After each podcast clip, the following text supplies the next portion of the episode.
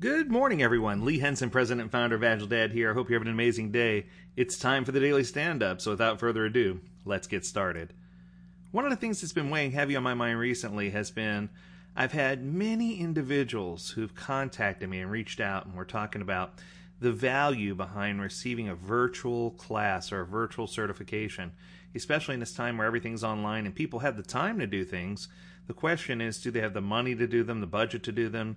And more and more as organizations are starting to realize that either A, uh, what they're offering, a product or service, may not be considered essential, or B, that the budget has afforded them reduced income but higher expenses as they go, that keeping the right people on board, keeping good people on board, has become quite a challenge and has resulted in a greater need for training. Uh, so the online training mechanism has really kicked in, but the problem is people just aren't certain. I've got a lot of uncertainty behind. You know, am I going to get as much value out of an online course as I would a course that I'd pay to go to in person? Is it going to give me the same qualifications? Am I going to learn the same skills? And what I have to say is the answer revolves around adult undergarments. It depends. what does it depend on? I know, terrible joke. What does it depend on? Well, it depends on your instructor and it depends on the material that's going to be covered. One of the things that we pride ourselves in here at Agile Dad, uh, pride ourselves on here at Agile Dad, is that we we try to hone each course in such a way that the delivery gives you tangible things that you can use to help you be successful in your job. We don't want it to just be a, hey, this is what the book says kind of class. We want to make sure that you're getting the value out of it. And whether it's an Agile Dad course or another course, I have three recommendations that I can give you for making certain that you find the perfect course that's going to meet your needs and the perfect coaching opportunity that's going to help you accelerate your career. Step number one make a connection. There are hundreds and hundreds and hundreds of courses listed out there. You want to make certain that when you look through those courses that you find one, and I know it sounds kind of cheesy, that speaks to you, that calls to you, that you feel like you have some type of connection with.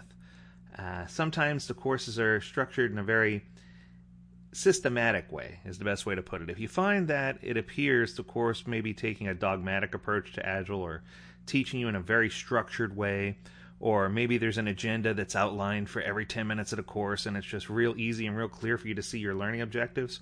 While that may seem good on the surface, you might want to scratch your head and take a second look at it because that also means you're not going to be given a lot of flexibility to talk about the topics that are most important to you. One of the things that I've noticed is making a connection with the students means being more flexible, less dogmatic about your approach, and more pragmatic about the way things can be applied. Many students are struggling with you know, going through and taking these courses where they cover all the basics, they dot the I's, they cross the T's, they're really excited and ready to celebrate their passing a certification, only to find that you know 90% of what they learned isn't applicable in the work in the workspace, or that uh, they're unable to use a lot of the learnings, which is very frustrating when you're paying thousands of dollars for a course potentially. You want to make certain that you make that connection with the instructor, a connection with the materials. You want to make sure you got some clear direction there, and that what you're doing makes sense. Number two, look for clear recommendations or referrals. Any good instructor or great instructor should have thousands of these classes under their belt and should at minimum have hundreds of recommendations underneath uh, you know feedback mechanisms whether it's linkedin or facebook or twitter look for what other people say about their classes and don't just look for positives look for both positives and negatives a great instructor is not afraid to show you if there's a kink in their armor or to share with you. You know, I'll never forget one of the feedback pieces that I received that was intended to be negative that turned out to be one of the best positive feedback experiences I could have ever had. There was a student who took my course and he was talking about the number of stories and and uh, delivery model in which the course was uh, given afforded me you know, a lot of time to reflect on the things that I was doing instead of applying the things that I was doing. And I thought to myself, you know, if I could get someone into a state of reflection, perhaps that meant that, you know, they were actually internally applying these principles when in actuality they, you know, what they were trying to say is there are too many stories or too many anecdotes or too many too many real world scenarios. Now I don't know about you, but for me, I didn't know there was such a thing. I didn't know you could ever have too many real world application, you know, stories that you share But in this case, this individual was only there because they were looking for something very specific. They were looking for a tool or a, a, system that they could just drop into place and hit a few buttons and have it work and be doing the agile. And one of the things we quickly discovered is that that's not the way this works, right?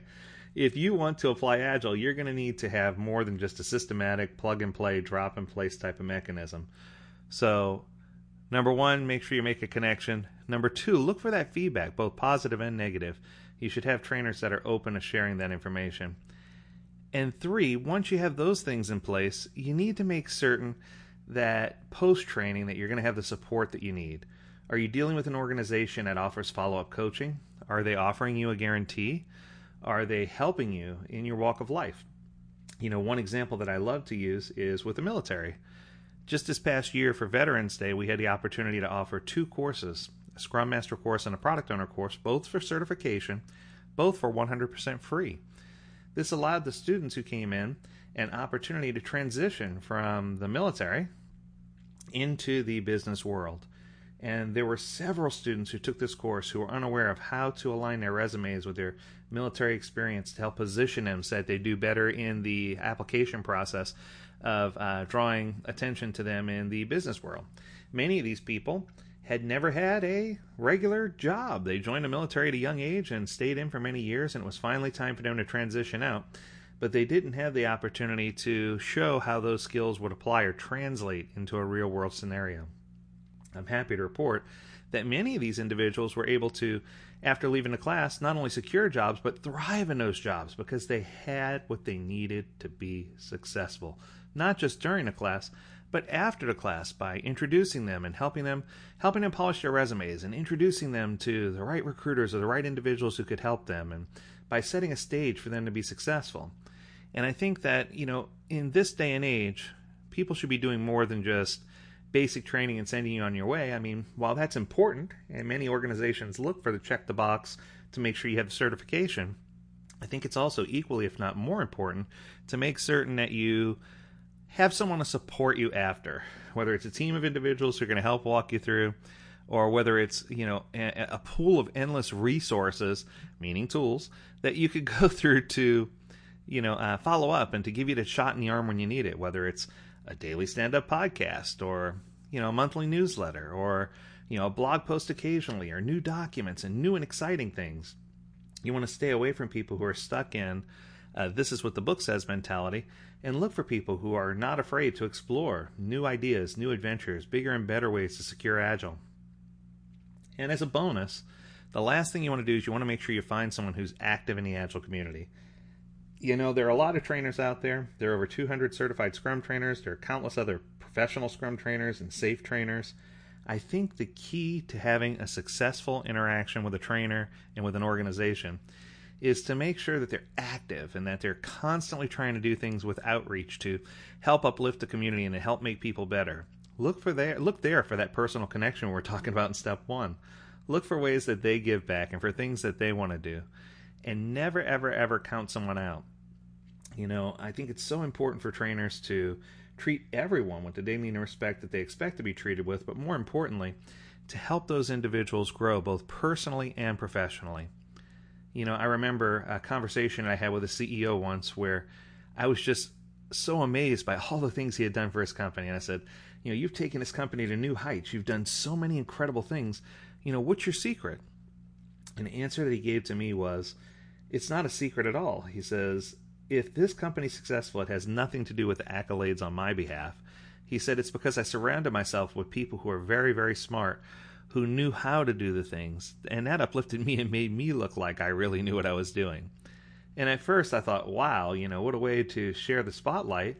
But at the same time, I thought about it and I said, that's true. You know, every successful company that I've ever come in contact with has really been the ones that go out of their way to make certain that they're doing all they can to uplift other companies, to help other companies be successful, and to help other individuals be successful you know whether it's the clients that you're serving that you're uplifting or whether it's the individuals internally that you're uplifting your goal should never be to take as much as you can but your goal should be to leave behind a legacy i hope this information was helpful to you i challenge you to leave behind your legacy for more information about agile scrum any resources you might need, feel free to visit agiledad.com. We've got it all there. And we'd love to see you in an upcoming training or coaching workshop. And with that, we wish you all to stay well, stay healthy, stay agile, my friends. And until next time, take care.